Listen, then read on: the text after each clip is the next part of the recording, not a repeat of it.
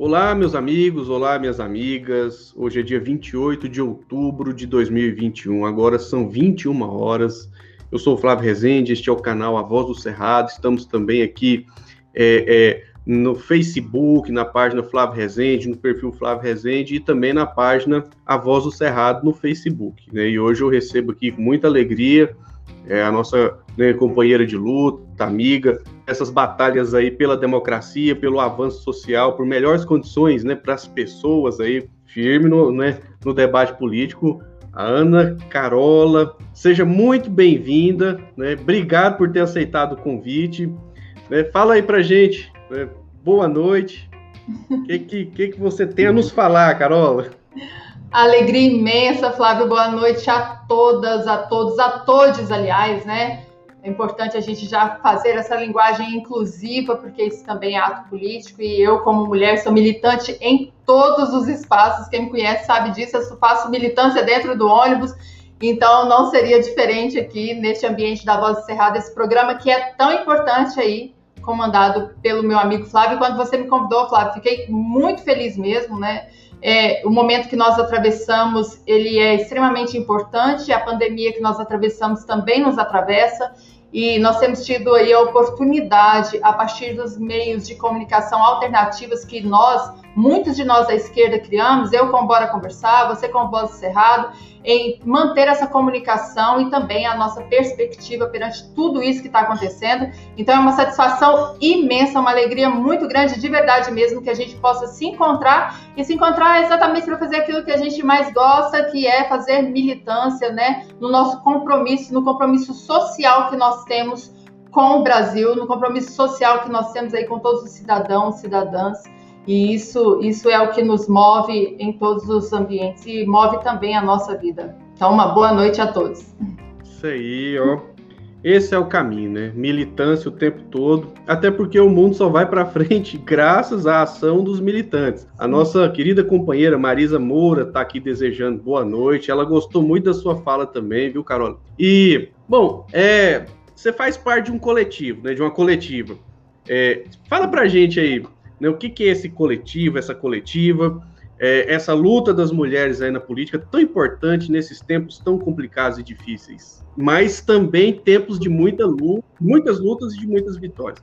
Fala pra gente aí, Carola, esse coletivo que você faz parte. Obrigada, Flávio, pela oportunidade de estar aqui apresentando, né? Então, para quem não me conhece, eu sou a Ana Carola, eu sou estudante de Ciências Sociais com habilitação em Políticas Públicas aqui na nossa universidade, a UFG, Universidade Federal de Goiás. Faço parte da coletiva Margaridas pela autonomia das mulheres no PT, né? Então a coletiva Margaridas ela nasce com tese, depois posso aí passar o link para todo mundo poder acessar qual é a nossa plataforma, a nossa ideia, a nossa luta dentro da militância política, não só dentro do Partido das Trabalhadoras e dos Trabalhadores, mas também dentro de toda a sociedade em prol de ampliar os espaços das mulheres com autonomia no fazer político. E política é tudo que move as nossas vidas, né? Eu falava com o Flávio antes de nós entrarmos aqui ao vivo que lembrar é um ato político, né? E nós mulheres somos seres políticos, os nossos corpos são corpos políticos. Então, é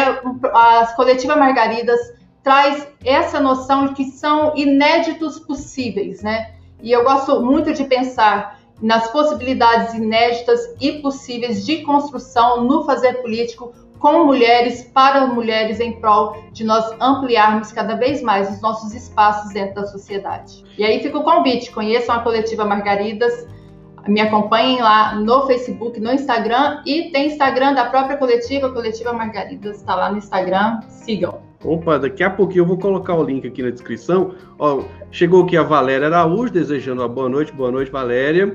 É, ela colocou aqui, ó, que até a Rafaela Mello diz que está muito feliz com a conversa, né? Diz que você é maravilhosa. E tem também aqui a Jerusa Gomes, boa noite. Pois é, você tinha falado uma coisa tão importante agora há pouco, que é, é referente à comunicação, a usar os meios alternativos que são esses que estão disponíveis para a gente, que nós estamos usando agora, né, nesse exato momento. Você usa né, lá na, nos seus, né, nas suas redes sociais o Bora Conversar, que é muito bom, viu? É, muito recomendável. E, e, e assim, é, graças à internet, às redes sociais, nós estamos conseguindo levar adiante um debate interessante aí na política, né? É, foi importante na luta pela liberdade do Lula. Muito boa noite, Isabel. Obrigado aí por nos acompanhar. É, tem a Thelma também, boa noite. Então, é, o Partido dos Trabalhadores, apesar de todos os ataques que recebeu, está de pé, claro, graças à ação militante, à militância do dia a dia, porque o, o PT nasceu no chão de fábrica, nasceu das lutas sociais de pessoas né, que queriam melhorar suas condições de vida e acharam na política o caminho para né, conquistar aquilo que precisa ser conquistado. Tanto é que o partido elegeu quatro vezes a presidência da República, duas vezes o Lula, duas vezes a Dilma. E nós temos um grande desafio, né, para que até o tema dessa live, que é reeleger o Lula, porque ele é o candidato da esquerda que vai fazer política. Nós sabemos que política não é a luta do bem contra o mal. Está aqui o Rogério Melo, né, desejando boa noite para gente. Muito boa noite. Obrigado, viu, Rogério? É, pois é, e né, boa noite, Thelma.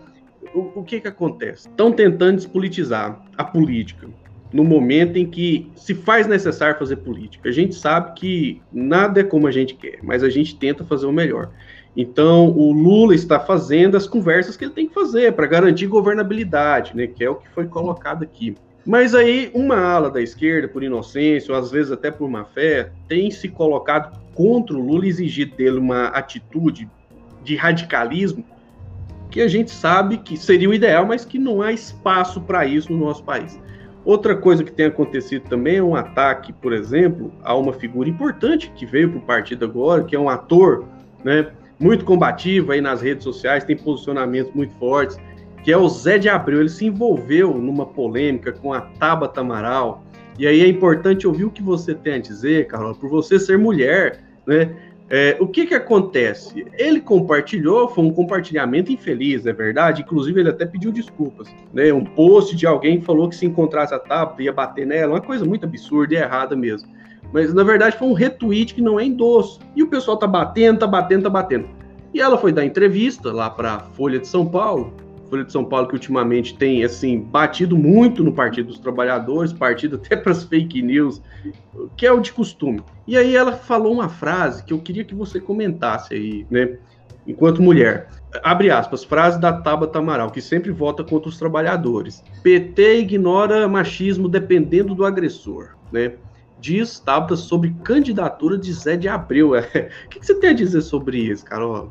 Ah, eu, eu, tenho muito a dizer sobre isso, né? Primeiro, é, é bom lembrar que essa é uma matéria que agora está em alta aí em várias, em várias redes sociais. Entretanto, não é uma coisa que aconteceu ontem, né? Embora tenha toda a relevância, não aconteceu ontem. É uma coisa que na comunicação a gente vai chamar aí de, de uma matéria requentada, né? Tá, tá sendo lançada aí novamente.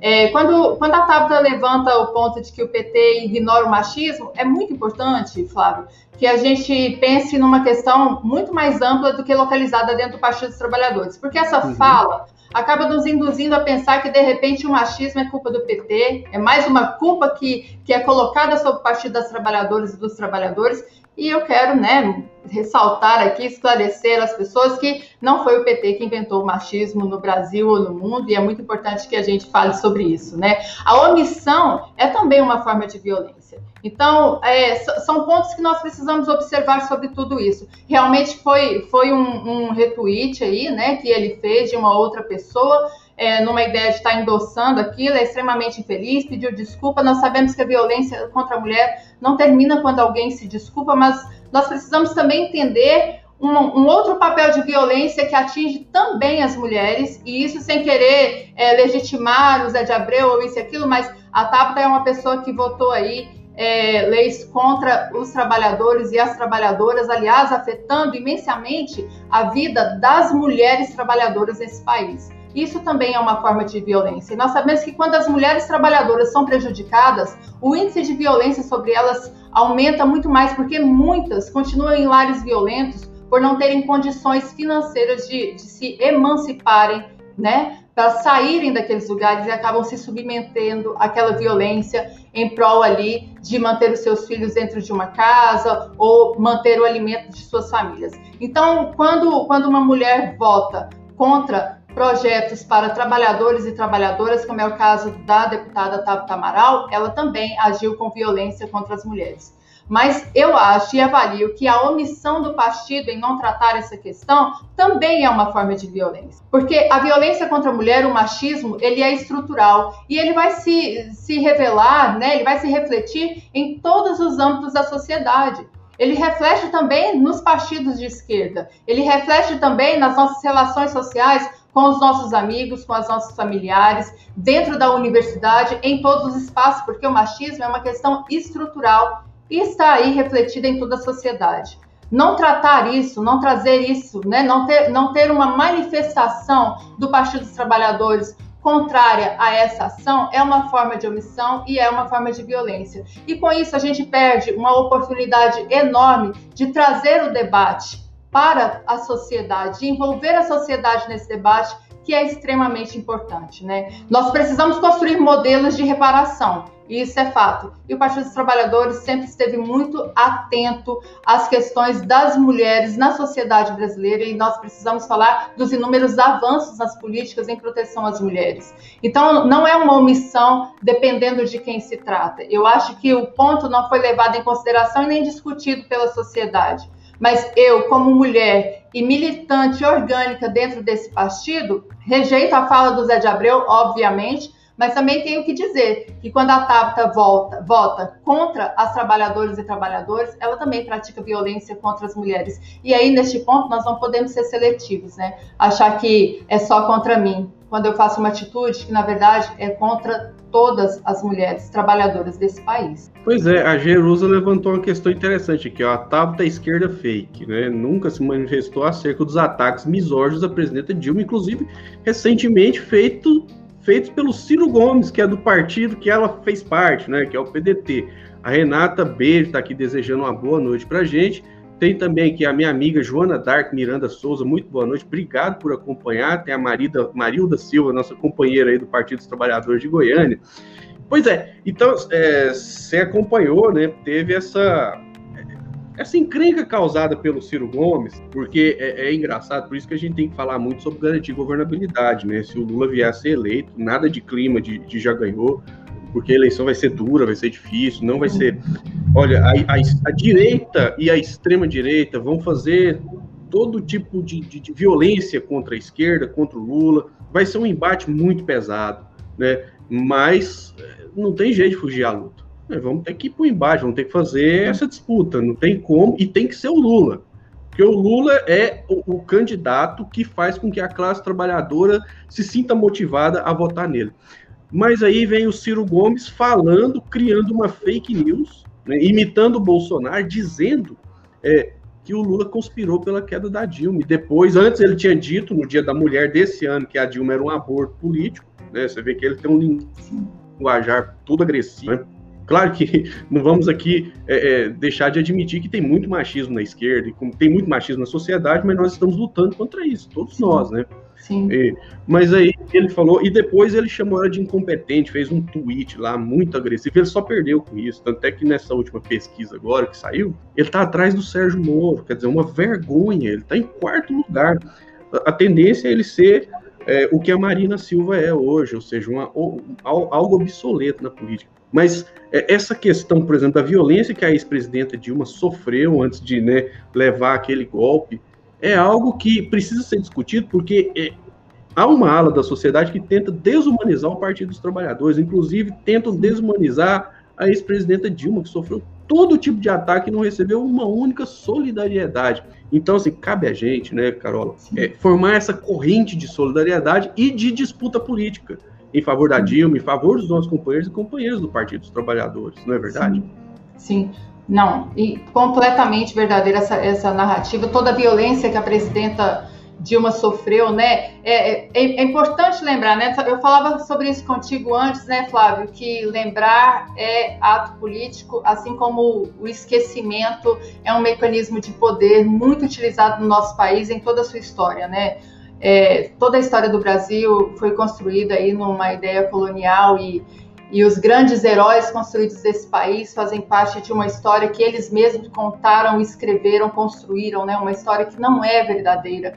Então, o esquecimento tem sido um mecanismo de poder neste país. Nós precisamos lembrar. Nós precisamos lembrar porque lembrar é ato político, né? Houve uma ofensiva da direita protagonizada, sobretudo, né, contra a presidenta Dilma Rousseff, quando a gente vai pegar ali o golpe em 2016. Então, assim, uma ofensiva protagonizada, sobretudo, pelos principais meios de comunicação, né? Que desde o início, e aí a gente pegando ali, desde o início do governo Lula, né? E depois do governo Dilma, é, construíram uma narrativa de criminalização da, da política para afastar a sociedade do debate político. E principalmente de criminalização do PT consequentemente da esquerda como um todo, né? E ao construir a imagem de uma esquerda corrupta e entregue ao sistema. Isso, isso foi construído e a gente precisa lembrar disso pelos meios de comunicação, que desde o início dos governos do PT vinham fazendo é, esse trabalho, né? E aí a gente se, se, você me permitir fazer essa, rememorar isso, porque nós precisamos desse exercício, Flávio. Logo após o golpe, né, que destituiu aí a presidenta Dilma Rousseff, teve início uma forte e exitosa agenda neoliberal. Então, com tudo isso que, que a gente vê, a gente vê um, um projeto que estava colocado ali e se nós voltarmos um pouquinho mais e der nome e partido, né? Vamos para 2014, quando Aécio Neves, do, do PSDB, não vence as eleições, né? Porque ele era ali o candidato dessa agenda neoliberal a ser colocada, ele não vence as eleições. Então, nós vemos ali todo o ataque que a Dilma sofre, né? Teve início essa exitosa agenda neoliberal de austeridade quando o Temer entra, né?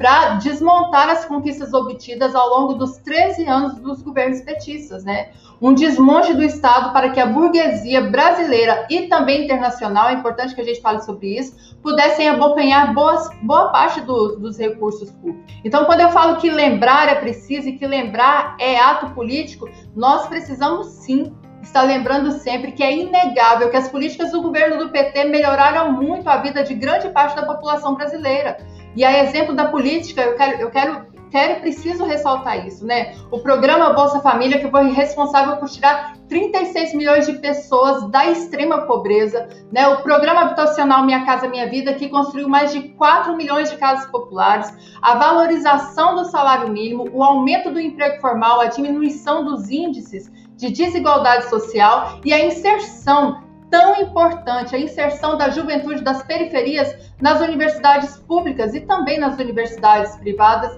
dentre tantas outras medidas, né? Então, diante disso, cabe sempre aquela pergunta, né? Como foi que nós chegamos nessa situação que nós estamos vivendo hoje, né? Então, assim, é, nós precisamos relembrar o que aconteceu, nós precisamos falar com as pessoas sobre as conquistas que nós tivemos com os governos petistas, né? Para que a gente possa levar eles a entender, olha, nós estávamos num lugar, éramos a sexta economia do mundo e olha o que está acontecendo hoje. Nós volta, voltamos aí para a linha da miséria e da pobreza, né? Relembrando aí o, o livro do Josué de Castro, quando ele vai falar da geografia da fome no Brasil. E nós estamos voltando para essa geografia da fome no Brasil nesse momento, um momento extremamente difícil. Eu acho, eu acho muito simbólico, e o simbólico é extremamente importante, Flávio, que hoje, no dia 28 de outubro, é, no dia 28 de outubro de 2018, nós estávamos indo às urnas para votar contra esse projeto. E em toda aquela ação de militância que nós estávamos lá em 2018 e fomos votar no dia 28 de outubro levando um livro na mão, porque essa era a nossa arma, né? Muitos de nós aí levamos um livro na mão. Eu levei lá As Veias Abertas da América Latina, do Eduardo Galeano e fomos votar de livro na mão no dia 28 de outubro de 2018. E nós não sabíamos que naquele momento toda a nossa garra, toda a nossa energia que era entregue à militância, nós estávamos lutando para salvar vidas, né? Porque hoje nós nos encontramos num patamar de mais de 600 mil mortes. E não são 600 mil mortes, Flávio.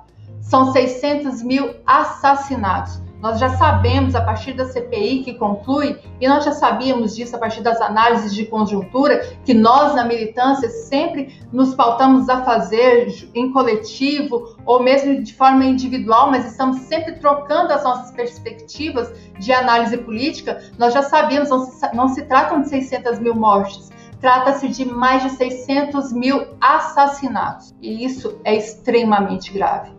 Isso é muito grave. Para além disso, mesmo antes da pandemia, já se mostrava um governo desastroso, né? Porque a partir de 2016, quando se engendra o golpe e o Temer vota ali aquelas reformas contra os trabalhadores, enfraquecendo os sindicatos, tudo isso é um projeto muito bem estruturado para que eles pudessem criar uma narrativa e um discurso com todo o auxílio aí da, da, da mídia corporativa, da grande mídia, né, neste país, para enfraquecer a ação dos trabalhadores e das trabalhadoras, porque aí estes já não estavam sindicalizados, né? As reformas trabalhistas tiraram cada vez mais direitos dos trabalhadores e trabalhadoras e nós começamos a viver um retrocesso civilizatório. E então, vindo a pandemia, a má gestão, né? Quando eu, eu me lembro bem que quando Bolsonaro diz assim, eu não sou coveiro, de fato ele não é coveiro, porque é, essa é uma profissão, né? Na verdade, o que ele é é um genocida. E ele já dizia isso ali com aquelas palavras, e hoje está provado no relatório da CPI, do qual nós estamos aguardando os próximos encaminhamentos. É, a CPI mostrou muita coisa. Até que existe no Brasil, infelizmente, hospital usando seres humanos de cobaia, assim, numa, num experimento macabro. É, teve aqueles depoimentos né, de quem perdeu vítimas perdeu vítima, perdeu vidas, né, de, de seus parentes, seus entes queridos, que foram vítimas de um assassinato.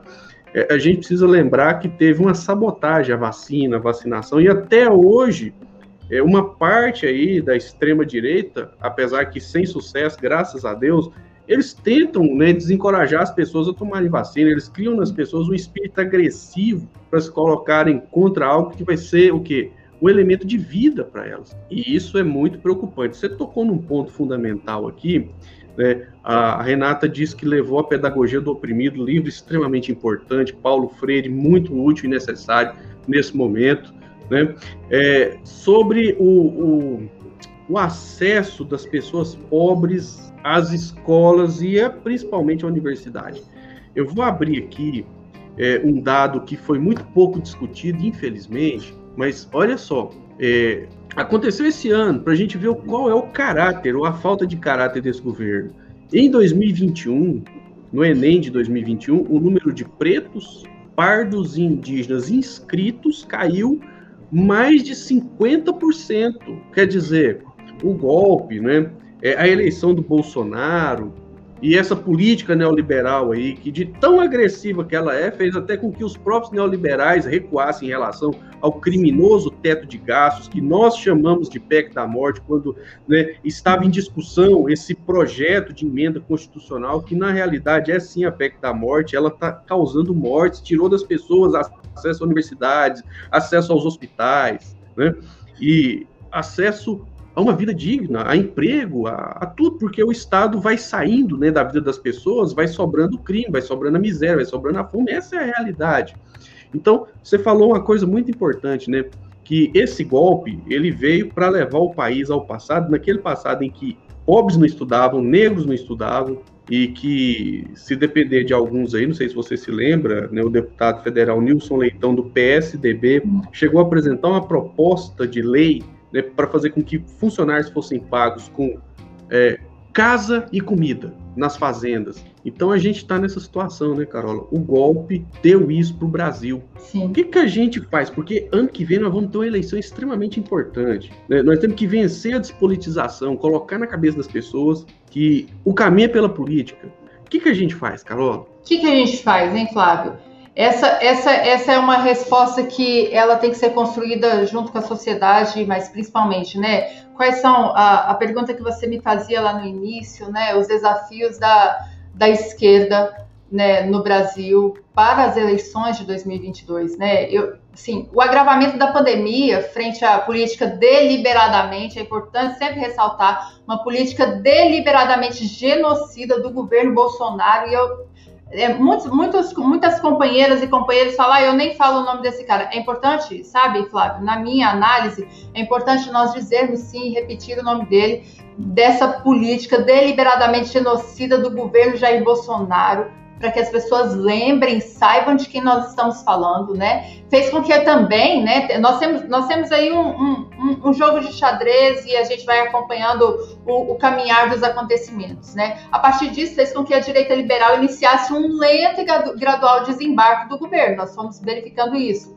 Porém, se existe certo incômodo com aqueles discursos esdrúxulos e também autoritários, né, os rumos do combate à pandemia, há uma forte convergência em relação à implantação do projeto ultra neoliberal de ataque aos direitos trabalhistas e sociais. Mas por que, que a gente pode se perguntar por que, que, eles, que, a, que a direita né, e, e, a, e, os, e a extrema direita está tão interessada nisso, né? Mas é exatamente por, pelo incômodo dos avanços que trabalhadoras e trabalhadores tiveram, né? E nós sabemos de toda a diferença que isso faz, né? Eu faço parte de uma família muito simples, eu tenho origens muito simples, numa casa com seis irmãos, onde eu sei que as políticas públicas implementadas pelos governos do PT fizeram a diferença na minha família.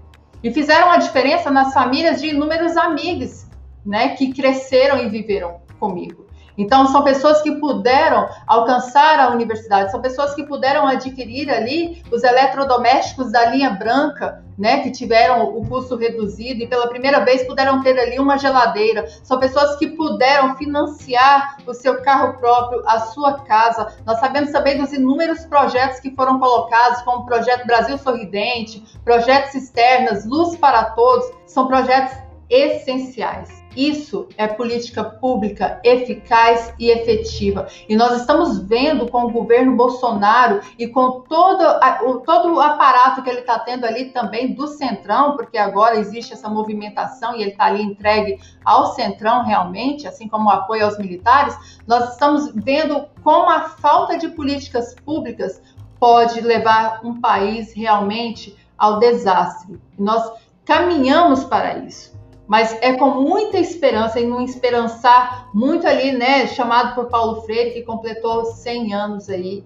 há alguns dias atrás, é que nós nos esperançamos na ação de fazer Lula presidente para que o Brasil de fato, de fato e verdade, volte a ser feliz de novo. Essa é uma necessidade, esse tem que ser um compromisso de todos nós e nós precisamos de uma frente ampla de esquerda para fortalecer a candidatura do Lula, para fortalecer também candidaturas de esquerda, para que ele tenha condições, né, de levar o Brasil, de desfazer essas políticas aí que tanto prejudicaram, destruíram e de fato mataram e aniquilaram inúmeras famílias de trabalhadores e trabalhadoras. Então nós temos um compromisso extremamente importante. A gente tem que sair, viu, Flávio, ali daquele lugar do nosso umbigo, do nosso ego, do eu tô certo, do eu vou construir sozinho. Essa construção, ela precisa ser coletiva, para que a gente encontre alternativas de fato.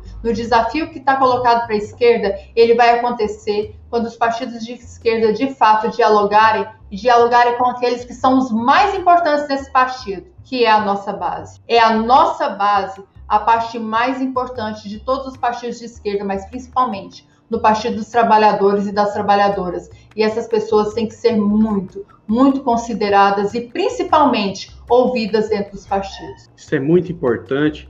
Carol, o pessoal criou uma narrativa contra a polarização, né? Só que, assim, vamos nos lembrar que desde a redemocratização, aqui no Brasil, goste ou não, o que existe é uma disputa entre PT e anti-PT. Hoje o anti-PT é o Bolsonaro. A tal da terceira via, se Deus quiser, e tomara que ele queira e assim seja, lógico, estou falando isso aqui não numa perspectiva religiosa, falando assim, numa Sim. perspectiva política, mas usando assim, a questão do nome de Deus, para poder ilustrar né, o pensamento porque essa terceira via ela é muito mais é, perigosa para o trabalhador, para o trabalhador, do que o próprio governo Bolsonaro. Então, se o que já é ruim hoje, é, com o governo que diz respeito à fome, ao aumento da miséria, a caristia, tudo muito caro no supermercado, gasolina subindo todo dia, etanol subindo todo dia, diesel subindo todo dia, se vier a tal da terceira via, vai ser mil vezes pior. É, mas aí o que, que acontece? A polarização nada mais é do que a disputa política real. Sim. Do jeito que algumas pessoas estão pregando a política hoje, eles vão querer só candidatura única, não vão querer disputa. Sim. Aí o Lula tem uma fala fantástica que eu vou colocar aqui sobre a polarização, né? que não é do jeito que estão falando. É, é, muito simples. Você tem dois projetos em disputa. De um lado, o neoliberalismo, representado pelo Bolsonaro hoje, que ele é a força da direita, apesar que até ele não está querendo tocar adiante essa política neoliberal, porque ela só causa né, no governo dele estragos e aumenta a impopularidade. Do outro lado, você tem um Lula, que é um, um, líder de esquerda moderado, que conversa com todo mundo, ao contrário do que muitas pessoas com má fé dizem, ele não é um radical. Ele simplesmente apresenta uma perspectiva de combater a fome, combater a miséria, trazer o pleno emprego para o Brasil. Mas tem essa fala dele sobre a polarização, eu vou colocar aqui, aí eu quero que você faça um comentário sobre ela quando eu vejo falar, sabe, que a coisa não está radicalizada, que estão dois extremos disputando as eleições, eu queria te dizer que a polarização não é entre dois extremos. A polarização é entre a democracia e a sociedade civil, representada por mim, e o fascismo representado pelo Bolsonaro. É isso que está na disputa. É importante lembrar que eu já disputei com o Fernando Henrique Cardoso, que eu já disputei com o Serra, já disputei com o Alckmin, ou seja, e nunca houve radicalização, nunca houve baixo nível e sempre houve polarização. Pois é, sempre houve polarização. Sempre houve polarização e, e colocam assim que tanto Bolsonaro como Lula são extremistas, querendo colocar eles ali. É, eu, eu vou retomar a fala do companheiro Lula e, e a questão é, é, bem simples, né, Flávio?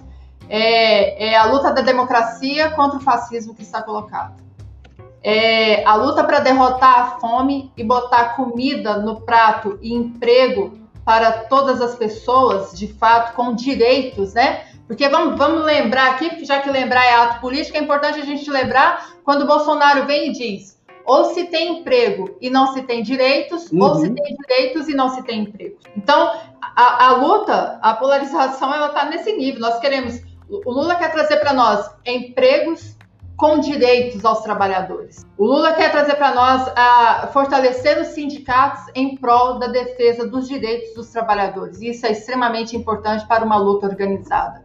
Né? O projeto do Lula é um projeto de uma nação para o Brasil voltar a ser feliz de novo. E o que é o Brasil voltar a ser feliz de novo? Nós estamos falando de princípios mais básicos: alimentação, moradia, saúde e respeito a todos. Olha, mas lá, lá nos governos do PT nós ainda tínhamos problema. Ah, sim, é claro que toda sociedade em desenvolvimento e a sociedade é movimento e só não quem só quem não se movimenta não sabe as correntes que o prende. Nesse movimento nós vamos vendo sim inúmeras questões que são colocadas e aí nós vamos discutir como sociedade para que nós possamos ampliar em propostas construídas para todos. Então, para mim, é, eu acho que a gente tem que parar de esclarecer as coisas e começar a negritar as coisas. Uhum. No sentido de inclusão de fato na sociedade. E o Lula traz para nós essa possibilidade. Né? Então, para mim, não, não, não há polarização. Ou a política é muito fácil, as pessoas precisam entender. Esque... Ah, não gosto do PT porque dentro de mim tem uma ideia que foi construída ali né, pela, pelas grandes redes. Ok, eu entendo tudo isso, nós somos uma, ainda somos uma sociedade que nem todos tiveram acesso aí a uma educação de qualidade, porque isso ainda é um privilégio na nossa sociedade. A educação só passou a ter um maior acesso a partir dos governos petistas, isso é inegável, são números, são dados, não são coisas que nós estamos criando, não é lá um, um filósofo, um sociólogo que sequer tem formação, como é aquele que instrui o Jair Bolsonaro que está falando, são dados que estão colocados aí em políticas públicas que foram avaliadas e continuam sendo avaliadas dentro das ciências sociais a todo momento. Então, é muito importante que a gente pense. O candidato que você está apoiando, ele inclui a todos nos sentidos mais básicos da sobrevivência na sociedade: alimentação, educação, saúde, segurança e respeito? Ou ele exclui e faz a política somente para aquele nicho elitizado, que foi aquele que foi para as ruas fazendo lá motociata ou fazendo as carreatas dentro de seus carros, pedindo para que os trabalhadores voltassem ao trabalho em ônibus lotados. Quem de fato você está defendendo? Qual é o seu lugar nessa sociedade? Nós precisamos nos fazer essas perguntas. E nós precisamos também, Flávio, conversar com as pessoas, não no sentido de dizer, ah, mas você votou no Bolsonaro, você é o meu inimigo. Muitas pessoas não votaram nele por serem contra o PT, por serem contra o Lula. Nós sabemos que nós perdemos sim um, um alcance na base. Nós temos que fazer essa análise e nós precisamos resgatá-los. E temos feito isso. Então, nós precisamos conversar com as pessoas numa comunicação que não seja violenta, mas uma comunicação que seja de educadores populares, que é aquilo que nós, como esquerda, como petistas, sabemos fazer. E eu, como mulher que vive na periferia, é o que eu sempre digo: eu faço militância em todos os lugares. Relembrando, porque quero, quero reforçar isso muitas vezes aqui: lembrar é ato político. E eu acho que a partir de agora, nas conversas que nós tivermos com as pessoas, em todos os lugares em que tivermos a, oportunidade, é importante lembrar as, o que nós tínhamos e o que nós perdemos. E o que nós perdemos foi, inclusive, a vida de inúmeros companheiros e companheiras que foram assassinadas nesse governo genocida na má gestão da Covid-19 no Brasil. Triste realidade que nós vamos superar. Yara, eu quero agradecer. A Yara fez um, né, desejou boa noite aqui, disse que o nosso debate está muito bom. É, a Denise Carajás te parabenizou, te chamou de Margarida aí. Mas é, é, é, uma questão assim, a gente tem que conversar com a população, com paciência. Por que que, que acontece? Graças, né, a uma, a uma fortuna, vamos falar assim, a fortuna, né, que são termos maquiavélicos aí, mas a, a fortuna acabou batendo na nossa porta. Que, que fortuna é sorte, né? Que a gente conseguiu enxergar a política como ela é entender um pouco do Brasil, que é muito complexo. Então, o, nós temos na sociedade todo tipo de pessoas, né? Todos, né? Que são os religiosos. A gente viu aquele caso lá de Goiatuba. Eu não consegui rir daquilo, né? Da mulher esperando o pastor, né? Marido dela ressuscitar. Eu confesso que trem doeu, machucou, porque a pessoa tem fé. A gente tem que entender que no Brasil e no mundo, mas aqui no Brasil, a, cultura é uma cultura de muita fé, de muita religiosidade. Está diminuindo, está aumentando o número de não religiosos, né? Mas, assim, a maioria esmagadora das pessoas ou são católicas, ou são evangélicas, ou são espíritas, ou têm alguma fé. Se a gente não compreender isso, a gente não vai compreender o Brasil. Nós não vamos compreender o que é esse país maravilhoso. O Brasil é um país muito bom. Na Europa, nos Estados Unidos, as pessoas são frias, eles não se ajudam. Aqui, até hoje, Carol, até hoje eu tenho ainda amizade com colegas que são bolsonaristas. Sim. Ainda hoje, são pessoas que em algum momento da minha vida eu precisei e estendeu a mão, Sim. né? E eles conversam, só que assim, tem uma visão meio deturpada das coisas, e a gente tem que esclarecer, mostrar, falar, você tá pagando mais caro na gasolina, tá mais difícil conseguir ganhar dinheiro, a perspectiva de melhoria de vida, de prosperidade, de progresso, de acesso à universidade está mais complicado. As indústrias estão fechando, as lojas né, estão fechando também, as vendas não estão acompanhando a necessidade ali, as empresas estão ameaçadas. E a gente fala isso na perspectiva capitalista mesmo, ninguém aqui está pregando revolução, porque tem uns revolucionários de Twitter e de YouTube aí que é porque eles não conhecem a vida real, né? Eles não tomam ônibus, eles não Exato. ouvem a população. Então, ou a gente resgata ou a gente entrega para a extrema direita. E tem que ter paciência. Ela tem que entender a fé das pessoas.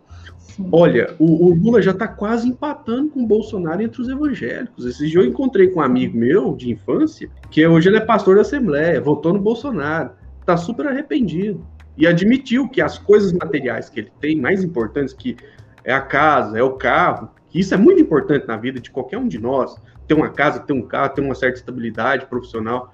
Ele falou: eu devo primeiro lugar a Deus, as palavras dele, um pastor da Assembleia. Em primeiro lugar a Deus, em segundo lugar ao Lula. Eu sei reconhecer o que, que esse homem fez. Um colega meu, extremamente conservador, reacionário, apesar de ser um, um homossexual, um gay, é, mas gente boa, elitista, mas gente boa. Votou no Bolsonaro, era contra o PT, agora está avaliando votar no Lula. Porque está percebendo que as coisas só estão piorando. Olha, muitos médicos hoje não têm sequer direitos trabalhistas. Eles estão numa situação que não é aquela situação do médico que tinha status e que precisa ter, porque afinal de contas, ele, na hora que vai fazer uma consulta a alguém, ele tem que estar com a cabeça tranquila na questão financeira, na questão da estabilidade profissional. Ele não pode estar sendo pressionado é, é, por um hospital é, com medo de ser demitido ali. Aquela Prevent Senior, a gente viu o que, que eles faziam. Eles pressionavam médicos, pelo menos foi o que a CPI apurou, é, a fazer coisas que estavam completamente fora do que diz respeito a uma boa prática da medicina. Então, a gente tem que fazer o debate, nós temos que ter muita paciência, muita sabedoria, muita estratégia, cobrar da direção do PT, cobrar dos movimentos sociais, é, uma ação dos sindicatos, uma ação mais efetiva, é, uma linguagem mais simples. Né? Tá aqui a Geralda falando, olha só, é, infelizmente, essa onda neopentecostal está crescente. A direita tem usado e abusado da boa-fé e da ignorância das pessoas. Os falsos profetas têm papel importante nessa atual conjuntura política. Isso é verdade, Geraldo. Só que tem um detalhe. Muitos desses é, irmãos evangélicos, eles estão acordando, até porque também coisas do arco da velha é, têm sido reveladas nessas igrejas, abusos, né, é, é assédio sexual, tudo aquilo que eles condenam, eles acabam praticando e as pessoas enxergam, as pessoas veem. Né? O, o ser humano, os brasileiros não são tão gado, né? eles não são gado. O brasileiro tem uma inteligência interessante. Então, assim, a gente só tem que mostrar para eles. Carola, eu vou colocar aqui mais uma fala do nosso querido né, uhum. é, presidente Lula, que inclusive fez aniversário ontem, né, tá com 76 anos, né? Espero que, né, que ele complete pelo menos ele disse que quer viver 120 anos, né, que ele tenha muita força, muita sabedoria para a campanha do ano que vem aí, para se eleger. E, logicamente, né, fazer com que a gente é, é, possa vir a sonhar novamente com o Brasil, onde as pessoas possam vir a ser felizes. Vou colocar uma fala dele aqui, aí, né, que era aquele comentário seu sobre essa fala do presidente Lula, que ele, assim, é, coloca né, no centro do debate a questão do sonho, né, está na hora de de indignar a sociedade brasileira, mas a partir de uma perspectiva do sonho de dias melhores. Na hora da gente indignar a sociedade brasileira, não é possível um país que tem 215 milhões de habitantes, que é a terceira produção de alimento do mundo, é o maior vendedor de proteína animal do planeta Terra. Tem gente na fila procurando o osso, tem gente parando o caminhão de lixo nas grandes cidades para pegar um pouco de comida. E eu tenho certeza, companheiros e companheiras, que vai depender outra vez da classe trabalhadora. Toda vez que o Brasil está em dificuldade, ou qualquer país do mundo, quem se apresenta para salvar esse país é a classe trabalhadora. Eu queria dizer para vocês que está na hora da gente assumir a nossa responsabilidade de reconstruir o movimento sindical, reconquistar a credibilidade do povo trabalhador desse país, porque vai caber a nós, aos trabalhadores brasileiros,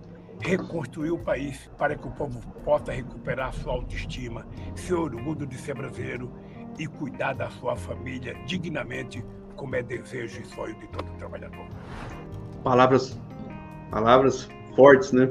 Sim, palavras fortes e, e fortes porque fazem parte, sabe, Flávio, mais do que do que as palavras de um político que quer falar que ah, precisamos alimentar a todos, nós precisamos disso, é a palavra de alguém que conheceu a fome. Isso faz muita diferença, né?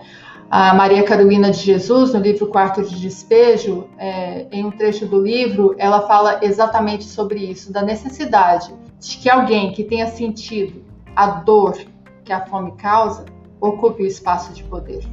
E Lula ocupou esse espaço, porque a fome deixa marcas na memória e ela deixa marcas também na alma, né? O Lula uma vez compartilhou uma, uma parte da sua história dizendo que a mãe então dizia para ele vá dormir que a fome vai passar, meu filho. Inúmeras mães no Brasil hoje estão dizendo isso para seus filhos. Inúmeras, para seus filhos e filhas. Inúmeras mães deixam de comer para que a refeição fique para os seus filhos, e essa é uma realidade que acontece muito próxima a nós. E o Lula conhece essa história. E é por isso que há toda uma preocupação em políticas públicas que foram capazes de tirar o Brasil da linha da miséria. Nós saímos do mapa da fome. E isso é extremamente importante para a sociedade. Uma sociedade que pode se alimentar. É uma sociedade que pode dormir de noite, Flávio, e sonhar. E sonhar sonhos que eu chamo de inéditos possíveis. O que, o que políticos como Bolsonaro, O que políticos do PSDB, do DEM e de tantos outros partidos oportunistas que estão aí, que votam contra projetos de, que favorecem trabalhadoras e trabalhadores, fazem é pensar o deserto do real. Porque eles estão muito embutidos nesse pensamento que é liberal, ultraliberal, neoliberal, que é o pensamento do empreendedorismo e do individualismo. É o poder pelo poder. E o que nós, petistas, o que o projeto do Lula, o que o projeto do PT tem para trabalhadoras e trabalhadores é uma vida com dignidade, com respeito, onde cada um tem condições de ter ali, ó, como diz o Lula, a sua casinha, a sua cama para dormir, a sua energia elétrica, a sua água tratada, né? É um país que pode voltar a ser feliz de novo sem ter vergonha de sorrir, porque não é um pai, não é aquele país que nós conhecemos, claro, que era o país dos desdentados, né? Até isso foram projetos tão essenciais e tão básicos que antes do, do PT não existiam. Às vezes a impressão que eu tenho é que nós nos encontramos num momento muito parecido ali, né, com o final da ditadura e início dos anos 80, quando o nosso Partido dos Trabalhadores e Trabalhadoras foi fundado. E aí, para que toda essa transformação seja feita e para que Lula seja realmente eleito, eu não me canso de dizer, num partido de companheiros e companheiras, e fica aqui a minha convocação e o meu aviso também para as direções do Partido dos Trabalhadores e Trabalhadoras, num partido de companheiros e companheiras não existe, não deve existir um companheiro ou companheira mais importante que outro. Porque no nosso partido, que tem como símbolo uma estrela, não tem uma estrela que brilha mais do que outra. Essa construção que vai possibilitar Lula presidente desse país e que vai possibilitar nós termos uma bancada forte de esquerda com deputados estaduais, deputados federais, senadores e senadoras que vão possibilitar a governabilidade do presidente Lula é um dever de todos nós. É uma responsabilidade social que nós temos. Nós precisamos.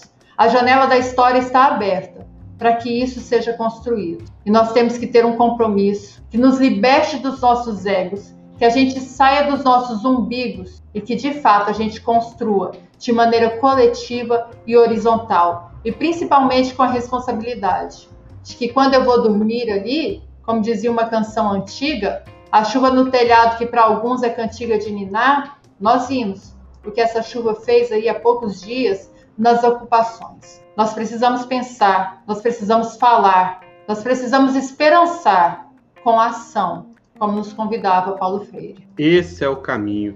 Carola, o, o Eudes fez um comentário aqui bem interessante, que faz muito sentido. Eu vou até abrir aqui. É, ele colocou aqui, ó, o negócio é o seguinte, olha só, quando da eleição do Bolsonaro, a militância é, foi à rua fazer aquela militância que havia entre as eleições, né? eles que não é do PT, e saiu pedindo voto, e viu muita gente é, da militância do PT em rodinhas, bebendo, só esperando é, o resultado da eleição, ou seja, muita militância fugiu do, do debate, né, é, e ele, que não é do PT, né, ele coloca palavras dele aqui, feito doido, foi para a rua, pediu voto. Então, é, sabe que ele levantou uma questão muito importante, que é a questão do, da batalha política mesmo, né? É, do enfrentamento. Obrigado, viu, Eudes, por acompanhar e por deixar aqui é, a Heloísa aqui, né, batendo palmas para a gente. Muito obrigado, viu, Heloísa? E, e, aqui a Isabelzinha também te lançou como candidata a deputada estadual da eleição do ano que vem. Mas a, a questão é a seguinte: não pode deixar é o clima de já ganhou. É, é, atrapalhar a luta, vai ser difícil demais, nós temos que convencer muito as pessoas. É, apesar do primeiro lugar do Lula, olha que assim, na, na última pesquisa aqui do Poder, é, Poder 360, já aponta uma redução da, da vantagem do Lula e um crescimento do Bolsonaro. O que, que acontece? O Bolsonaro, o bolsonarismo, eles não descansam. Né? E eles têm dinheiro, eles têm é, é, nesse exato momento tem gente formulando estratégias de comunicação. É claro que são mentiras, são fake news. É, as fake news elas tiveram um papel agora, eu acredito que não vai ter, mas eles vão para o embate aí dos valores conservadores e essa bobageiraiada toda que infelizmente ainda conquista algumas mentes, alguns corações. Mas a gente precisa né, trazer para o centro do debate político a questão materialista mesmo, fazer as pessoas pensarem no que, que elas querem. Se elas querem continuar pagando sete reais no litro de gasolina e enfrentando essa onda de desemprego, de miséria, de aumento no preço dos alimentos todos os dias, ou se eles querem um projeto moderado de esquerda, com aliança com setores da direita, porque é impossível a esquerda governar sozinha, a gente tem que entender isso aí, mas um projeto que faz com que os famintos voltem a ter o que comer, né? que o desempregado tenha a perspectiva é, de ter um emprego. Esse é o caminho.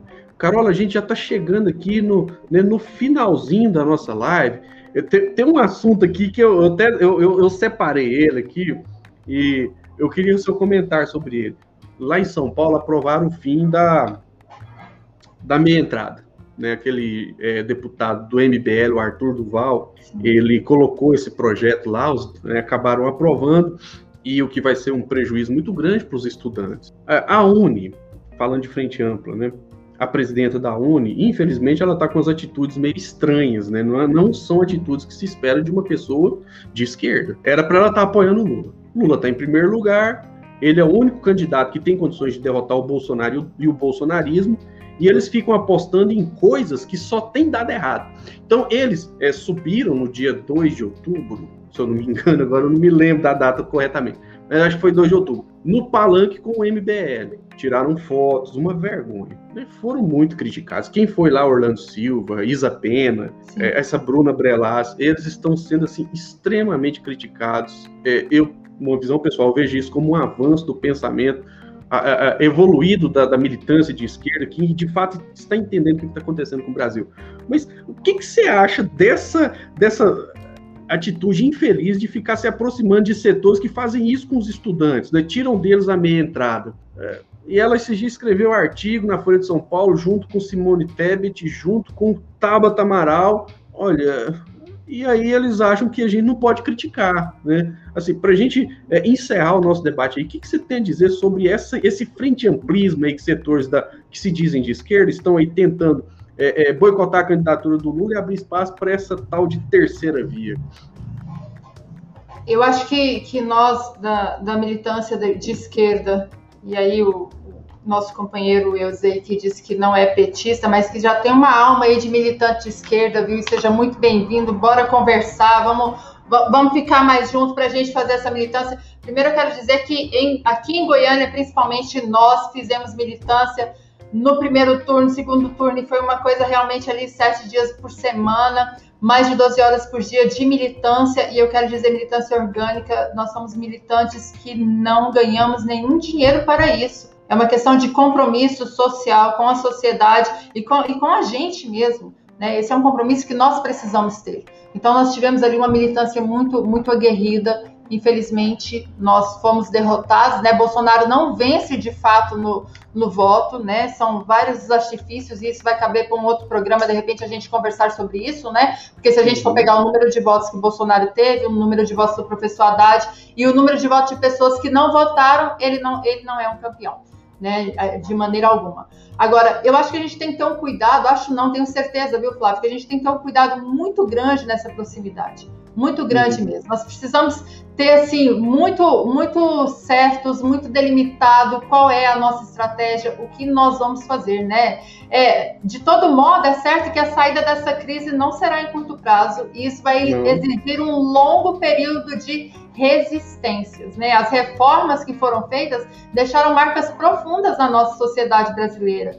E é diante desse contexto que devemos nos debruçar para pensar quais são os nossos desafios. Então, eu acho que, que a gente tem que estar muito atento a essas a certas conciliações, a certas é, danças e cirandas que nós fazemos aí, quem é realmente que está ali segurando na nossa mão, essa pessoa ela está para construir, ou é uma construção vertical, daquela que um na cabeça do, do outro, e nós já sabemos qual é o resultado disso. Eu espero realmente que a esquerda tenha aprendido essa lição quanto a isso. Agora, também nós precisamos sim conversar com todas as áreas da sociedade, porque nós não representamos somente um, uma parcela da sociedade, né? Lula está ali para representar a todas, todos e todes os brasileiros, trabalhadores e trabalhadoras desse país. E nós precisamos conversar. Agora, quanto militância, nós temos que tomar muito cuidado com esse envolvimento. E eu acho também, viu, Flávio, que nós temos que falar, e aí torna a dizer, lembrar é ato político. Eu acho que nós, de agora em diante, temos que falar muito mais de tudo aquilo que nós fizemos, de tudo que nós vamos tornar a fazer, e que essas políticas neoliberais que foram implantadas devem ser sim derrotadas e só podem ser derrotadas, sem sombra de dúvida, por Lula presidente e por uma bancada de esquerda progressista, tanto de deputados estaduais, federais, senadores e senadoras e também nos governos. Isso é muito importante. Não adianta só votar no Lula. É preciso que ele tenha base para governabilidade também lá em Brasília. E essa é uma tarefa que nós, de esquerda, independente de sermos petistas ou não, de que nós que temos compromisso social com este país, temos que fazer. Esse é o caminho, é um caminho difícil. É, a, a gente faz a nossa militância, nós não recebemos, né? Mas assim, as conquistas que vierem, né, serão conquistas para nós. Nós fazemos parte de uma coletividade. Eu até estava conversando uma pessoa bolsonarista aí, e aí eu falei para ele o motivo que me fazia votar no Lula, né? Um, de, um dos motivos era que eu sou funcionário de uma empresa estatal e se essa empresa for privatizada, eu vou, né, sair prejudicado. Aí ele falou: Você está pensando em você? Eu falei: Não, a empresa que eu trabalho tem 100 mil funcionários. Né? Uhum. Então, se eu vou prejudicado, 100 mil funcionários vão ser prejudicados também. E sem contar a, a cadeia de prosperidade que essa empresa gera. Então, é, a situação é essa, a gente tem que trazer o debate materialista, as pessoas estão começando a ficar atentas a isso. A presidenta da ONU, infelizmente, ela está tomando um caminho que ela, tomara que ela é, abra os olhos, né, volte Sim. atrás, porque eles é, subirem no, no, palanque com quem tirou a meia entrada dos, né, dos alunos, dos estudantes, é, isso aí é, prejudicaram a UNE, foi um ataque violento à UNE, a União Nacional dos Estudantes, então eles têm que ter esse discernimento, né? Não adianta ficar fazendo frente ampla com MBL, PSDB. Não, é diferente você conversar com alguém que vai fazer parte do governo e vai garantir governabilidade. Esse pessoal Exato. é totalmente contra qualquer tipo de ajuda ao povo pobre. Então, é isso, né? A gente tem que fazer o um debate. Carol, eu quero te agradecer demais. Né? Quem estiver acompanhando aí ainda no YouTube, no Facebook, siga a página, né? É, siga nossa, siga lá, clica no botão seguir. Se estiver acompanhando no YouTube, se inscreva no canal para a gente aumentar, ampliar essa voz aqui. Carol, muitíssimo obrigado. Assim, queria assim, as suas considerações finais aí. Obrigada, Flávio. Espero voltar aqui à Voz Cerrada. É minha segunda vez, né? Quero a terceira aqui, né? Ressaltar Opa desse dia Vamos tão organizar. importante, né? Dia também de, do, da servidora e do servidor público, né? Bem lembrado. Trabalhadores essenciais aí no nosso país e que devem sim ser valorizados e reconhecidos. Então, parabéns a todos os servidores e servidoras públicas do nosso país. Quero dizer da importância de nós caminharmos juntos, é importante nós ampliarmos o diálogo, é importante nós falarmos com as pessoas com uma comunicação não violenta. Isso é extremamente importante. E aí, Flávio, bem rapidinho, só um comentário sobre algo que você disse antes. Depois você faz corte e bota lá no Instagram. Mas muitas hum. vezes, né, as pessoas se aproximam das igrejas e principalmente as igrejas evangélicas e neopentecostais que tiveram aí uma ampliação, principalmente nas periferias e assumiram ali os lugares de líderes comunitários, né? Muitas vezes as pessoas vão para essas igrejas porque nas suas vidas é, é, tanto não que essas pessoas recebem, e eu quero dizer que eu não sou evangélica, nem neopentecostal, né? Mas eu quero defender o direito das pessoas de estarem nos ambientes em que elas se sintam bem, porque muitas vezes, Flávio, essas pessoas elas recebem não da sociedade em inúmeros espaços. E de repente tem ali um lugar que diz assim: aqui você é bem-vindo, aqui Jesus te ama, aqui você é acolhido. E ela não identifica isso como uma farsa ela identifica como uma verdade. Uma e nós precisamos dessas pessoas também ao nosso lado. Nós precisamos construir junto com elas. Elas fazem parte da sociedade brasileira e elas precisam também ser incluídas, acolhidas. Nós precisamos deixar de pensar que a única lógica verdadeira é a nossa. Nós não somos o alecrim dourado e o sol brilhante. Nós somos trabalhadores e trabalhadoras. E essas pessoas lá também são. E eu sempre acredito, Flávio, que com o diálogo nós conseguimos ampliar a reflexão sempre. Então, esse é um caminho, mas é um diálogo que funcione dentro dos partidos ou fora deles, de maneira horizontal, numa construção coletiva, respeitando a todas e todos. E torno a dizer que no Partido dos Trabalhadores e das Trabalhadoras não há um companheiro ou companheira mais valioso que outro. Não tem uma estrela que brilha mais. Não pode ser assim. Nós temos que estar unidos e unidas e unides para eleger Lula presidente, para que esse país volte de fato a ser feliz de novo. nós precisamos de comida no prato, nós precisamos de vacina no braço, nós precisamos de educação, nós precisamos de segurança com muito respeito. Nós precisamos lutar contra o machismo, a LGBTfobia e o racismo. E tudo isso é engendrado pelo capitalismo. E nós precisamos ter projetos também para este enfrentamento. E nós só vamos conseguir isso é juntos. Eu não tenho nenhuma dúvida disso. Como Guimarães Rosa disse, o que a vida quer de nós é coragem. Isso é um convite. E o Drummond nos fala né, que havia uma pedra no meio do caminho. Eu não me canso de dizer que o Partido das Trabalhadoras e dos Trabalhadores construíram um caminho no meio da pedra. Fomos nós que construímos um caminho no meio da pedra. Havia um caminho no meio da pedra construído por este partido. E aí eu quero convidar você que está nos assistindo, que vai nos assistir, filie-se ao Partido dos Trabalhadores e das Trabalhadoras. Venha conosco, nós que fazemos parte da base desse partido. Procure-nos nas, nas redes sociais. Filie-se, junte-se nessa força para que o Brasil volte a ser feliz de novo. Nós precisamos disso. Precisamos para o nosso futuro, para o futuro dos seus filhos e filhas. Esse é o meu chamado. Mais uma vez, muito obrigada, Flávio, pelo convite. Obrigada a todos a vocês que participaram. Compartilhem essa live, curtam, sigam o Flávio Rezende nas redes sociais e também a mim, Ana Carola. Obrigada, Flávio. Olha, eu agradeço demais. Muito obrigado. Palavras encorajadoras né, a Thelma, a Isabel aqui, né, agradecer o debate. O Eudes, ele é do, do PCdoB do Ceará e é isso aí. É, é, é, preciso fazer o debate, é preciso entender a realidade das pessoas. Né? Essa questão dos evangélicos, nós temos que mostrar para os irmãos, para as irmãs evangélicas. É claro que tem uma ala dessas igrejas que, infelizmente, eles não querem fazer o, o debate com a gente, não estão abertos ao diálogo. Mas a, a, maioria, principalmente da base, esse pessoal, eles estão abertos. Inclusive, eles sofrem muito mesmo. A vida para eles não é fácil. Então, eles encontram ali na religião um alento, o um acolhimento, a humanização. E, e aí nós temos que ir lá e dialogar. Já tivemos atritos, né? Sempre teve. Teve um momento muito extremo. Agora, assim, eu tenho visto, que eu convivo com muitos evangélicos, tenho visto que eles estão compreendendo as coisas, né? É, eles vão entender que é, querer colocar um prato de comida na mesa das pessoas é muito mais de Deus, né? Do que Sim. deixar as pessoas passando fome, igual está acontecendo no Brasil. E eles vão entender, né? Então, é isso, Carola. Muito obrigado. Vou te convidar mais vezes, sim. Acho que a gente tem que começar a ocupar as redes. Eu tô achando o nosso partido aqui em Goiás muito ausente das redes sociais aí, mas nós vamos começar a ocupar esse espaço aí, trazer a companheirada e vamos levar para frente esse debate. Então, quem chegou até aqui, né, se inscreve aí no canal, deixa um comentário. Eu vou colocar na descrição do vídeo as suas páginas, Carol. Vou colocar também o coletivo das Margaridas aí também, é, para que a gente possa ir ampliando, né, esse debate, ampliando os nossos alcances. Eu vou disponibilizar também via podcast, fazer uns cortes ali, tirar né, algumas partes, aquele silêncio que tem, é, para o podcast ficar mais dinâmico. E vamos, vamos expandir esse debate aí. Carol, muitíssimo obrigado, tá?